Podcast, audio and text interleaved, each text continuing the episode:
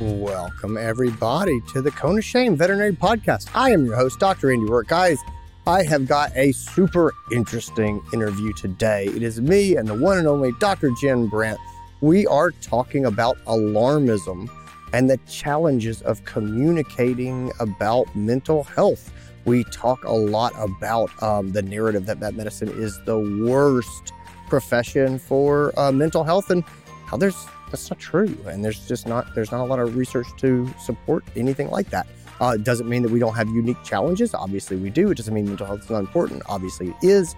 But there are some good ways that we should talk about taking care of ourselves, and there are some damaging ways that we talk about mental health. And we hear we hear these uh, these narratives a lot.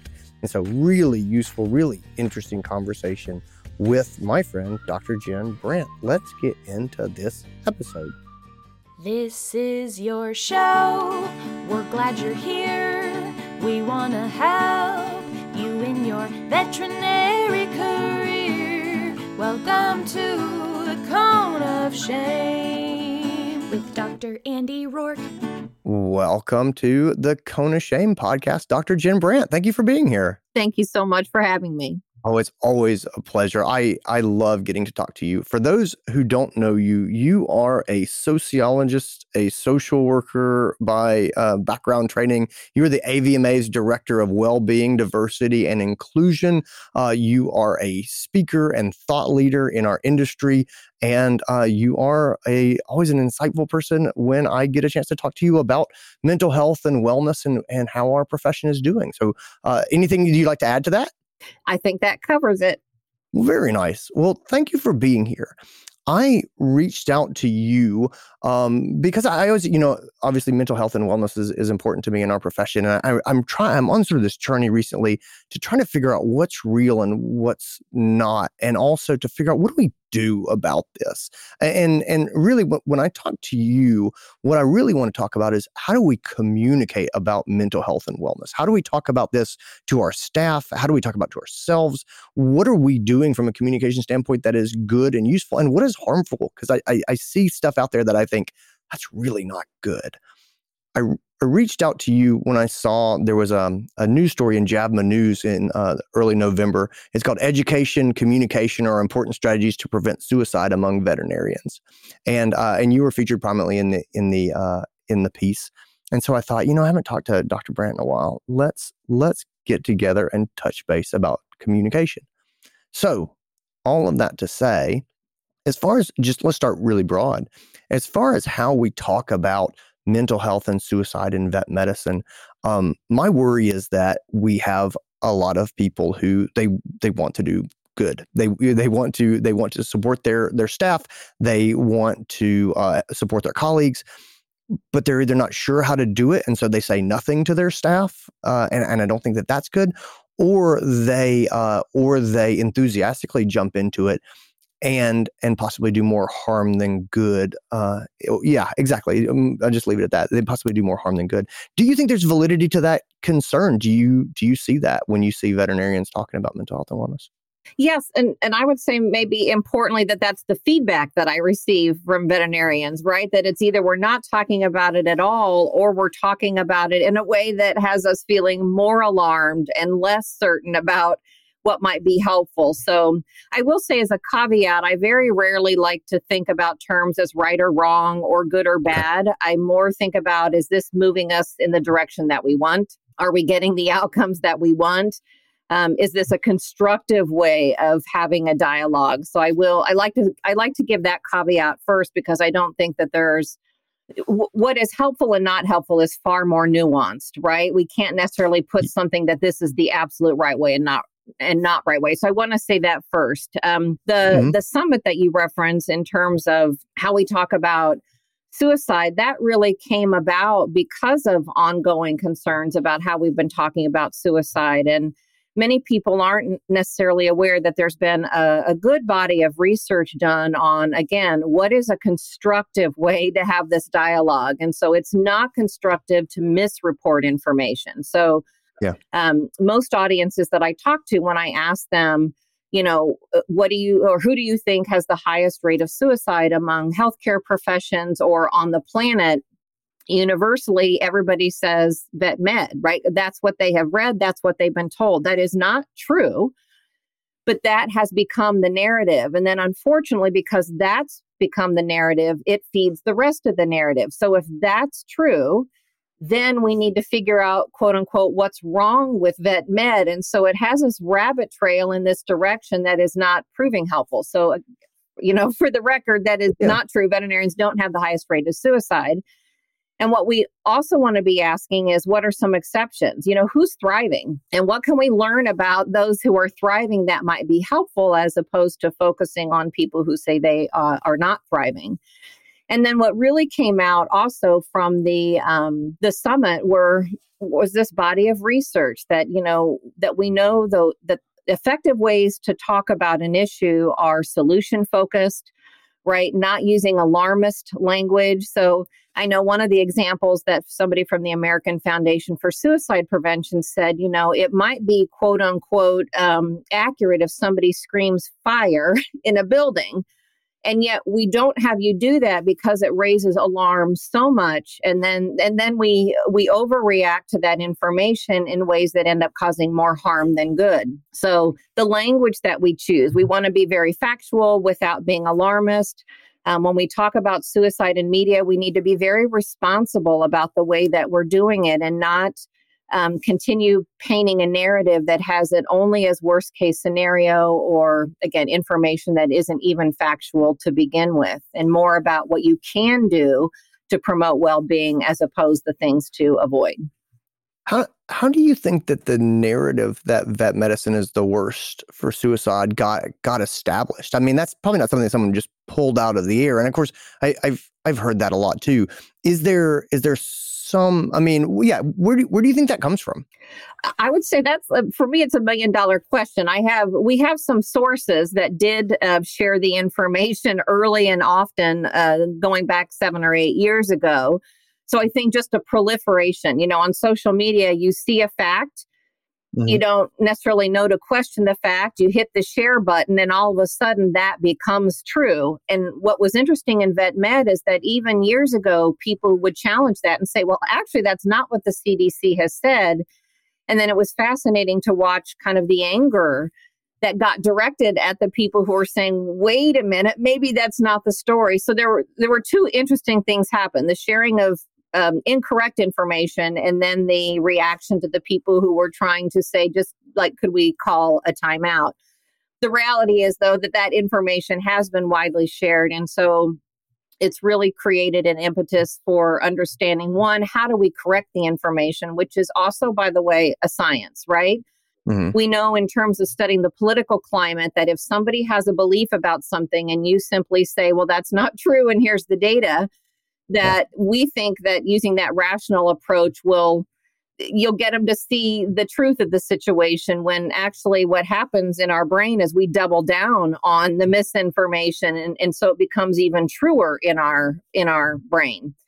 So learning how to even step back from that and figure out what's the best way to help a brain take in information that it didn't realize was true and the science of that is also interesting that those of us who are misinformed or not informed about an issue tend to be the absolutely most confident that our view is correct. Yeah. Whereas the people who know a lot about it are like, wow, there's a lot of uncertainty here, right? We are far less certain about what is and isn't the right thing to do. We know enough to be curious and continue to ask questions.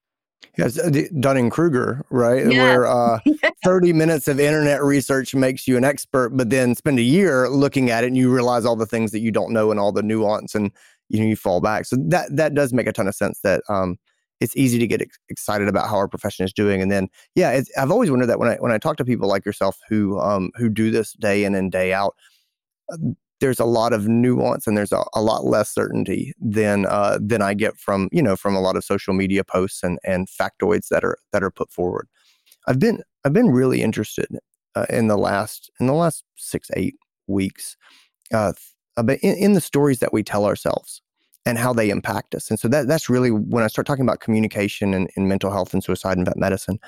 I, have just become a bigger and bigger believer that um, again, not invalidating anyone's personal experience, But for the vast majority of us who are living our lives and we're in practice day after day, we do have a lot of control about how we perceive our situation to be, meaning that we can, through our perspective and, and the and the way that we look at our work, we can decide a lot about whether we feel like we are having a good life, having a good career, or not having a good life and not having a good career. And so I, I want to put that sort of forward to you and say, do you do you agree with that as we talk about mental health at the at the profession level and not not necessarily for an individual person? do you think that we impact the um, the happiness, the the the satisfaction in our career when we tell ourselves stories about uh, you know we're struggling, we're you know we're drowning, we're um, we're sacrificing, versus when we say mm, you know this is a hard job and it's a uniquely stressful job, but I am going to set boundaries because that's what's required for me to you know to continue to come back and and do the good work that I do. Yeah, I, again, I always say I'm a brain science nerd um, because I love to see what's going on in the brain, right? When we talk about this, and so there's a there's a, a a large body of brain science that talks about the influence that the stories we tell do matter. Um, and there's this concept of internal versus external locus of control. And an internal locus of control says, I do have some capacity, right? I have choices in how I respond to something. So internal locus of control could say certainly bad things will happen in my life and at the end of the day i have um, responsibility and accountability for the step that i take next and so an easy an exa- example that i use is if somebody yells at me i certainly can say i am justified in yelling back right but that is a choice. I can mm-hmm. yell back, or I can say, hmm, isn't this curious? You know, I wonder what's going on with that person that might be contributing to their level of anger. And so I might be able to choose empathy or compassion. Um, again, some of the brain science behind that, that our brain really does have what we call a negativity bias. So it's, it, I'm going to be, as, a, as my brain is going to be much more sensitive to the bad things, the things that I label as bad happening around me, rather than the good things. And so, an example I'll give to that is let's say I had a um, performance review from my boss, and my, my boss gives me 10 things, you know, that I'm doing really well. But I mm-hmm. hear the one thing that he says I could work on, right? And so then my story is I had a lousy review today with my boss, right? And then I go online mm-hmm. and I tell people that. And so the important thing to understand is that I am telling a true story when I say something negative happened in that review or true for me. It's just that I'm not telling the whole truth. And so this negativity bias causes us to really narrow down the story and and the good news is that there are a number of things that we all have available to us to start challenging that like we can even know that the negativity bias is a thing we can start to be aware of it we can start to check the stories that we tell and do i feel better after I tell this story, am I closer to finding a solution that is effective for me? Am I more consistent with living with my values? And am I healthier because of the story I'm telling myself, or am I not doing that? Um, when we yeah. look at people who thrive, one of the things that we can look at are the stories they tell. And so people who tend to thrive and report well being will say, w- tend to have stories that are of redemption, of learning, of growth, even at the same time they acknowledge that that was very painful. So I want to be clear it's not this Pollyanna view that I need to say everything is great. It's just it's it's being able to say that some things are great some things are not great. And that ability to tell kind of the whole story helps then influence my decision making and my mindset and a variety of other things in my life. Yeah, I, I hear that pushback a lot is, you know, this is a poly this is Pollyanna thinking, this is toxic positivity or things like that. I, I the way you described it of you know negativity bias it, it, really resonates strongly with me. I think when i first started to have real reservations about like the amount of time that i was spending on social media what i found would happen is that you know i would have a fairly regular day at the vet clinic and i would see a dozen happy clients and one unhappy client. And then i would get home and of course the unhappy client is the one that kind of clings to me a bit. And then i would get on social media and i would see other people uh, struggling or other people venting or, or someone else would just say, Can you believe these pet owners? And that it wasn't just that. Uh, what you know what I was reading, it was that plus the fact that I could easily pluck this personal example out of my day and apply it to the voice that I heard seemed to make a very powerful combination in my mind to influence my perspective. And only when I sort of got away from it and I said, you know, how, let's really walk through your day, did I go, wait a second, I think the narrative in my mind is not representative of the, of the experience that I had. I um I've cut way back on social media. And I used to be I used to be real I used to be on there all the time. I used to do a ton of social media stuff. And I had people sort of ask me like, well, how did you cut back on social media? Because I I find it it's addictive for me. You know, it becomes a habit and I I just sort of spend time and scroll and scroll. And it was funny and I tried all these different, you know, blockers and things and time limiting things. The only thing that happened for me that really worked was I had read this article and I so I started doing it and I started paying attention to how I felt when I was actually spending time on you know on these services. And so to your point of you know um, of you know asking yourself, do I feel better? I started asking myself, do I feel better now that I'm on here than I did before? Uh, and when I would get off, uh, uh, you know, in in like sort of close out close out the app, I started asking myself, do I do I feel better than I did before I spent 10 minutes on social media? And again and again, the answer was no. And by bringing that answer to my forefront, I, I sort of was able to self train and say, why are you doing this behavior when when the net feeling that you get is negative at the end? And honestly, it was never about setting limits or anything. I just consciously didn't enjoy it um, and I pulled it back. But I think when you don't have those thoughts, it's hundred percent that engagement, isn't it? It's, it's, the it's the resonance. You you hear things that you sort of relate to. You kind of uh, people call it the uh, the ecstasy of outrage. Mm. You know, you you you feel you get mad, and it feels good to be mad sometimes. And so I would I would engage with these things. But when I asked myself, "Am I happy?" the the answer was no. So let's expand a little bit on um, on sort of toxic positivity and the mm-hmm. and the mm-hmm. Pollyanna view. When I talk to people, because I wrestle with this as well, I sort of say, you know, the way that we talk about mental health, uh, you know, online especially, but but just out in the world, I think it can be damaging. In the same way, oftentimes I get pushback, and people say it's very valuable for me to be able to connect with other people and share this experience and feel supported. And I go, okay, I, I, I do see that. And uh, and then there is research that that I use when I talk about customer service that talks about the benefits, psychological benefits of venting.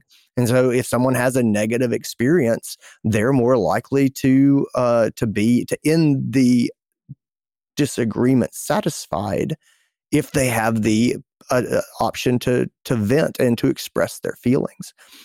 And so I, am kind of in a quandary, Jen. What what are your thoughts on on sort of that balance of, uh, you know, assuming the positive, you know, um, changing the way we think versus saying, hey, there's there's real benefits in sharing these experiences. So I guess a couple things come to mind. And again, I'll go back to brain science a bit. That our brain uses 20% of its uh, of our total energy in a single day.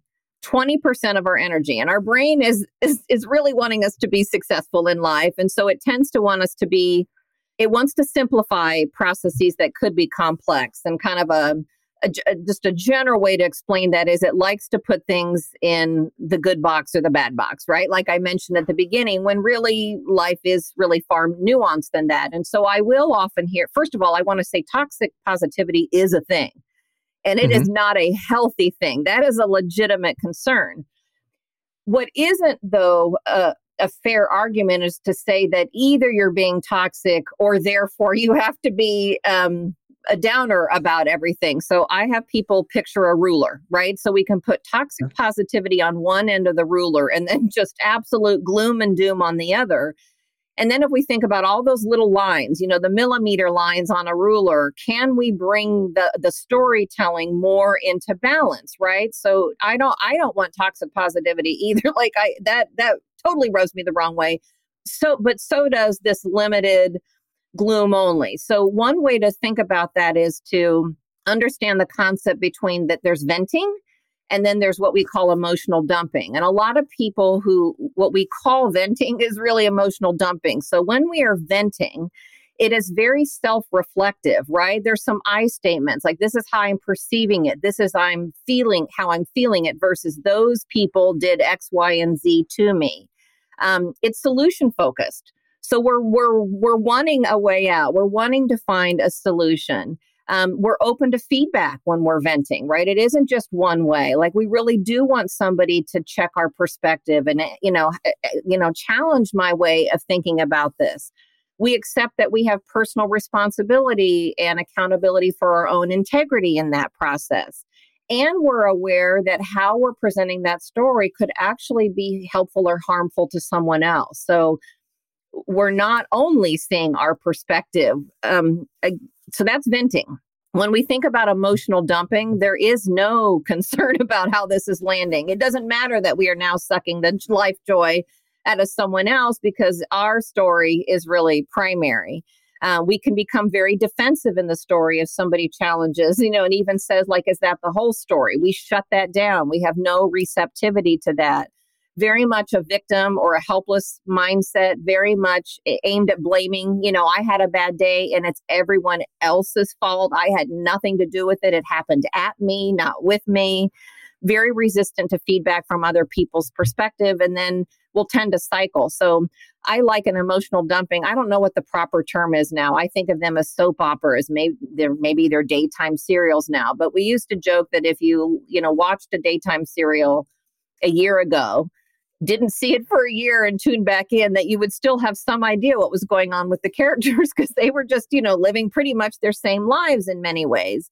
And so emotional dumping you'll know like if you are having this same dialogue with somebody it's five months down the road it's the same complaint you've not taken any yeah. action steps then it lets you know that that again is that really getting you the outcome you want? And is that helpful for anyone else in the process? And generally the answer to that is going to be no. So there really is this this way that our brains can get stuck in this cycle and it prevents us from moving forward. And if it only harmed us, that would be bad enough.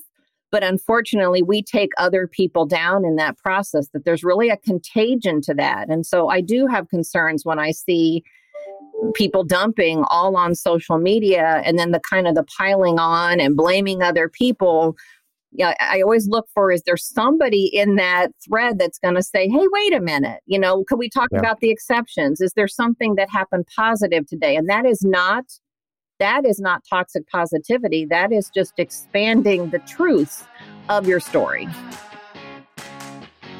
Hey guys, I just want to jump in real fast with a couple of quick updates. The first one is the April Uncharted Veterinary Conference registration is open. If you're not familiar with Uncharted, you are missing out. It is a leadership development and business conference that I started back in 2017 with my team. It is active learning, it is about building relationships, networking, new ideas, working on your business, not, sitting passively and having people talk to you about just you know, vet medicine in general, but no, it's working on your stuff so you get the most out of it you possibly can.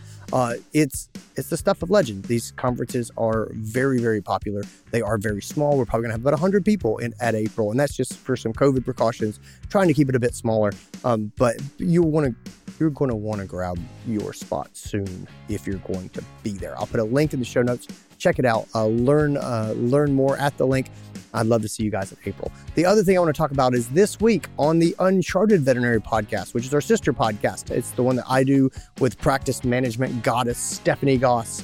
We are talking about when you don't have enough time in your staff meetings to get everything done. If you feel like your staff meeting happens and it's an hour and you have 47 hours worth of things to do in your staff meeting, we got you covered. Go check out the episode. It is all about making meetings work for you.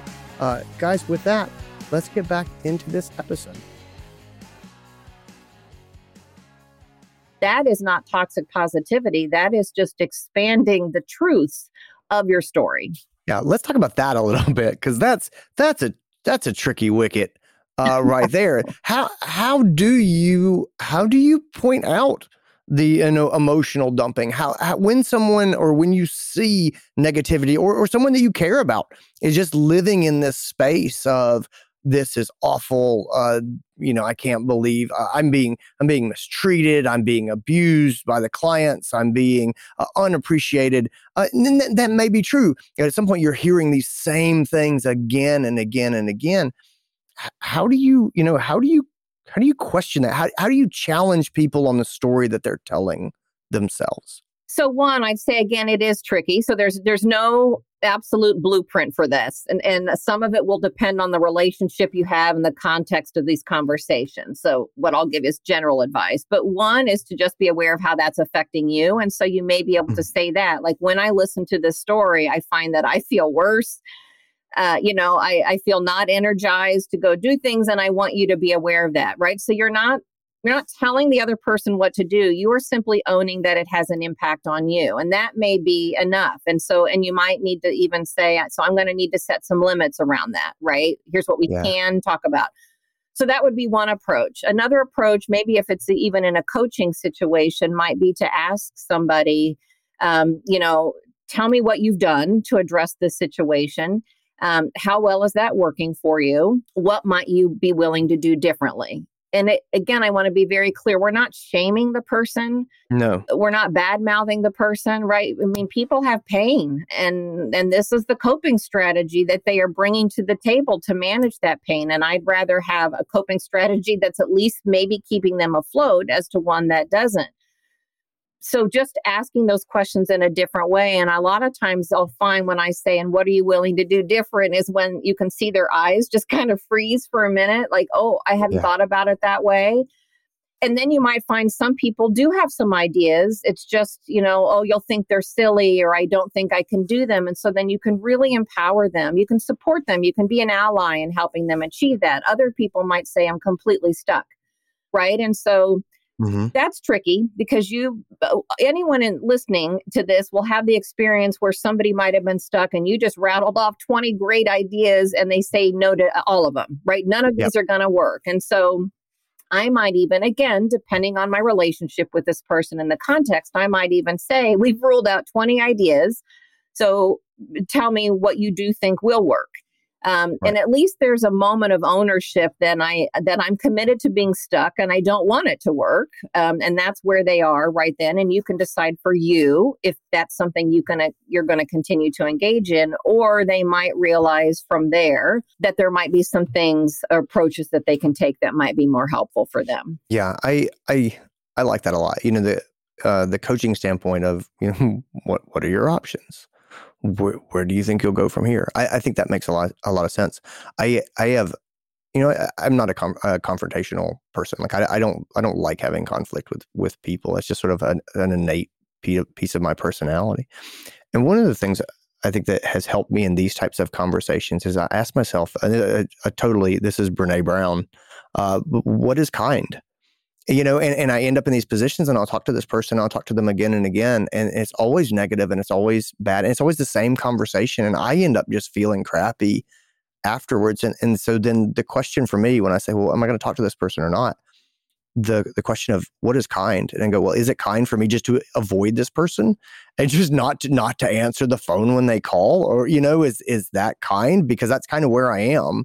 Or is it kind for me to say, Hey, when we have these conversations, I, you know, I, I don't know what to do with this. And, you know, and, and it's, it, it brings me down because I care about you and I don't know what to do to help you. And I feel like you're stuck in this place. And so this is, this is, these are conversations getting hard for me. And that has enabled me to have those conversations I otherwise never would have had because I always said, well, I don't want to make this person upset or I don't want to let them down or I want them to think I'm a bad friend. I, I go, no, what is, what is the kindest thing I can do for them? And it's, it's to tell them kind of what I see and, and, and how I feel. The other part of that, I, I think, really is when we get into this what are you going to do about it? I think, as you know, we talk a lot about personal boundaries when we talk about mental health and stuff, but I, am really on this kick of organizational boundaries and, and professional boundaries, meaning I think our practices to some degree, they need to protect the employees uh, from, from sort of emotional abuse and from putting them out to the place where they're going to, you know, get unreasonable demands or they're going to be sort of pushed around emotionally by, by pet owners who are trying to do the best thing for their pet. I, I think that that practices have a certain obligation to take care and try to protect the wellness of their staff. And so um, when we say, you know, what are you going to do? I, I always kind of push into the practices a bit and say, how are you supporting people who who need help? And so l- let me let me ask ask that to you and sort of say, are there things that practices can kind of do that you see for wellness and employees when they start to struggle or when they get when they get into a rut? So, again, a couple thoughts come to mind when we look at kind of the brain science of things. So, it may be helpful for people to have an understanding that there are kind of two concepts about how we might problem solve um, or face a face an issue. And one is the approach approach stance, and the other one is avoidance. So, approach would be for lack of a better word, leaning into the problem. Let's learn more about it. Let's be curious. You know, let's brainstorm solutions. And the other one is avoidance, let's not talk about it. Let's deny it's mm-hmm. a problem. Let's distract ourselves. I want to be again very clear that either one of those approaches could potentially be harmful or helpful. So there's not a universal rule. In general, however, approach approach techniques tend to be healthier. Mm-hmm. So we'll go with that and when and and i'm a hundred percent i i'm not sure i'd give a single presentation that doesn't mention boundaries. I'm a, like don't leave home without them right? We need it right. Mm-hmm. and absolutely both at an individual and an organizational level we need to talk what are the boundaries? And then what barriers get in the way? So when we talk about organizationally, I, I, would love if every team did sit down. Like, what are the standards of behavior that we expect in this practice, and not just our clients, by the way, but but each other. Like, we need to be in there too, because we are not always kind to each other. How will we hold people accountable for that? What kind of training might we need to have the words or feel empowered enough to say, you know, that's that is really not working for me. I do not feel safe in this conversation. I'm going to step away because oftentimes what happens I, I give this example a lot but let's say a client is mad about their bill you know they go to mm-hmm. check out. And so the person who's receiving that payment or having the conversation is very good about holding the boundary. This is what you owe. We reviewed the bill. It's correct etc but the client continues to make a scene. I want to speak to somebody else. The somebody else comes in, does not, they have an avoidance approach, right? Don't want to deal with it, want to just get the client out of there before they mm-hmm. escalate further. So we go ahead and waive those charges. So we've reinforced now this behavior. The behavior is more likely to happen in the practice rather than less. We didn't actually resolve it. And in the process, we betrayed this person at our front desk who was holding the line and was yeah. able to do their job. And so it, it really is a team discussion. You know, are we really going to hold the line on these things? And then do we teach people in a respectful way to hold that line? Because the key is consistency and if one mm-hmm. person on the team or in that organization waffles on the boundary, then unfortunately it actually does impact every single other member of the team. And I think that's when we're taking an avoidance approach, we think we're saving ourselves in that moment without realizing that we've actually caused harm to the entire team in in doing so. Yeah. I um you know, I, I like to talk about when we talk about organizational boundaries. And, and, I love your point about consistency. The the the sort of phrase I've been using a lot recently is if um, if your strategy ends in someone making a moral decision on the ground, uh, that that's gonna ultimately that's failure. You know what I mean? Because we we we have kind, compassionate people, and any any time that uh, the decision is going to be made and it's made in front of a tearful pet owner. They're going to choose compassion for the pet owner over the over the boundaries over the sort of the wellness of the team i i believe. Because again it's it's this small thing. It's just today. It's just this one time. It's just this one person. But ultimately your boundaries are made up of a series of these conversations. And so I, I just think um, there's a lot of policies out there that are you know based on well ask if this happens just ask the doctor. And i go you know what's going to happen when you ask the doctor she's going to fold like origami every time because that's what I do. You know, every time I'm going to I'm going to be the nice person and I'm going to help the person. But me helping this one person one time and seven other doctors helping one person one time and it happens every week means that my staff stays late every single night. Um, and, and like those are the way that they they these things sort of pile up. And so when we talk about the brain science, one of the the big biases I've been thinking a lot about recently is present bias which means we have a we have a natural tendency to do to take a smaller gain right now over a larger gain later on, especially if that larger gain is not guaranteed. And so doing the thing right now and just getting it done is the easier, shorter, quicker thing. I solved the problem. I feel good about it versus, hey, let's stop and figure out a system for handling this so that in the future we don't have these little problems we have to fix. And i think a lot of us just we just put out fires. And so we're always putting out the fires and we never actually stop and step back and say let's get a system for dealing with this recurrent problem. Yeah, I would say beautifully said. When we talk about systems, we want to ask what are the pain points, right? And a lot of pain points in in organizations, certainly including veterinary medicine, are pretty predictable. Like we know where there are pain points. Um, yeah. And I also go when when you use the language, you know, I want to be nice to the client. Part of that then is the story we tell ourselves that we tell ourselves we're being nice to the compli- the client. We don't then tell ourselves, and in doing so, I was not nice to my staff, right? And so again, when we're telling the full story, the full mm-hmm. story is somebody did not perceive that as nice. And then so stepping away at the end of the day, what are our desired goals for this practice? You know, to maintain positive, healthy relationships with our with our clients so that we can maximize good health outcomes. And part of that is making sure that our staff feel protected and cared for and seen and heard. And knowing that if somebody is coming and bulldozing them, that there is a process in place will, that will stop that and protect them and help prevent that from happening again. So that's all part of the story that we tell ourselves that when we say yes to something, like yes, in this case to the client, it does come with a no somewhere mm-hmm. else. And that's been the piece that we just haven't, we've not been as comfortable looking at. Yeah. The, the, when you say tell the full story, um, it's really about balance, isn't it? It's, it's about, it's about balancing the good this pet owner is asking for against the the impact that that this course of action is going to have on my staff, on myself, on my family who's waiting for me to come home at the end of the day. And I always tell people, I'm not telling you not to do the thing. You know, I'm not telling you not to help the person, but I am telling you to look at it holistically across all the affected parties as you make your decision about what to do. And the downside is it makes the it makes things uh, a lot more shades of gray than just help this person or not, yes or no.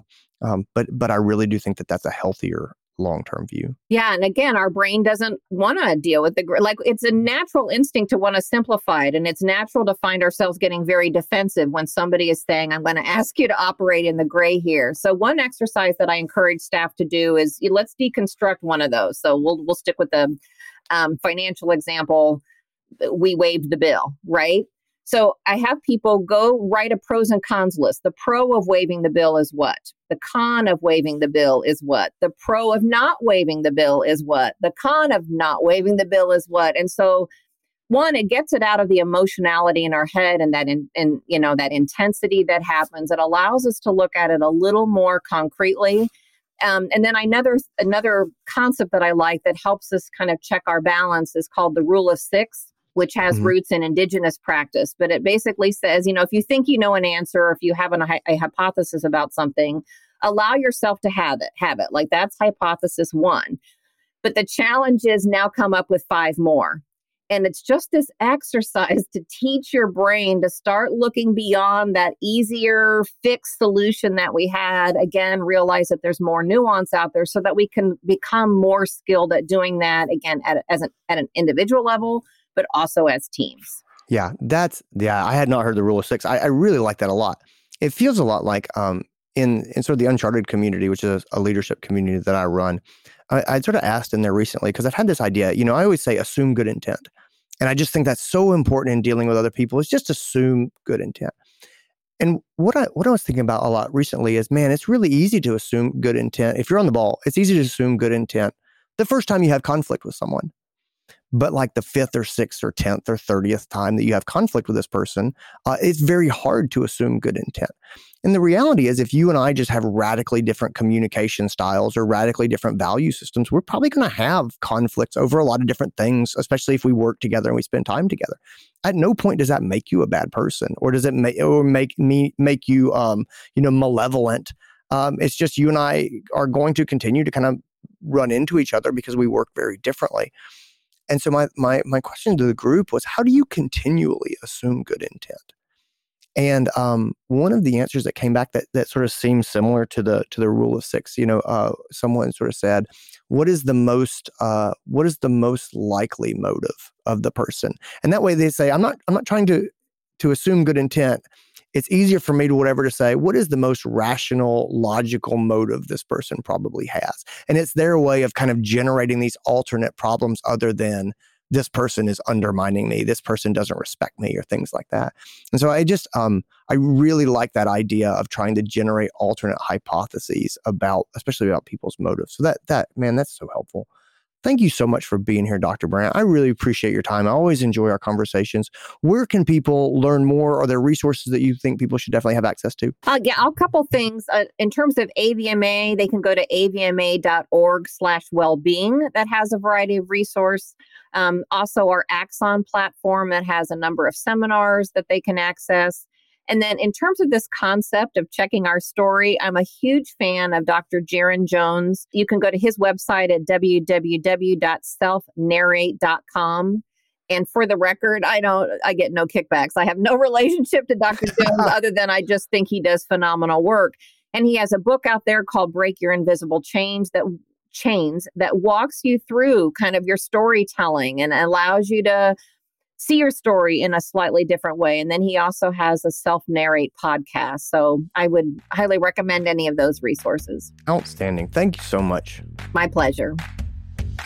And that is our episode. Guys, I hope you enjoyed it. I hope you got something out of it. As always, the best, kindest, nicest thing you can possibly do for me, if you like the episode, is to leave an honest review on iTunes or wherever you get your podcast episodes. Uh, it's how people find the show. It gives me some uh, guidance about what people like. Uh, it just and it keeps me encouraged to keep doing the episode. So uh, I really appreciate it, guys. Take care of yourselves. Be well. I'll talk to you soon.